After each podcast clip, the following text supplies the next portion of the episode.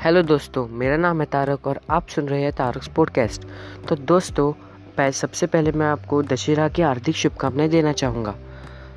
तो दोस्तों, आज का जो हमारा टॉपिक है, वो है पॉडकास्टिंग कि पॉडकास्टिंग का इंडिया में क्या फ्यूचर है और क्या इंडियन क्रिएटर्स इससे ज़्यादा अर्निंग कर सकते हैं?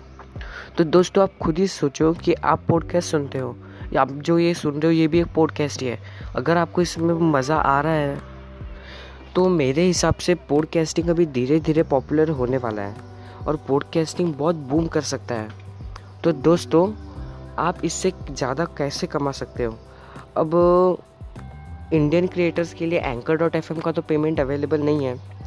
तो आप ऐसा कर सकते हो, आप सबसे पहले एंकर पे अपनी ऑडियंस बिल्ड करो पॉडकास्टिंग स्टार्ट करके। और फिर उसके बाद आप पॉडकास्टर्स और ब्रांड्स इन दोनों के लिए सर्च करना गूगल पे आपको बहुत सारी स्पॉन्सरशिप की वेबसाइट्स मिल जाएगी। वहाँ पे अपना अकाउंट बना लो स्पॉन्सरशिप आपको मिल जाएगी।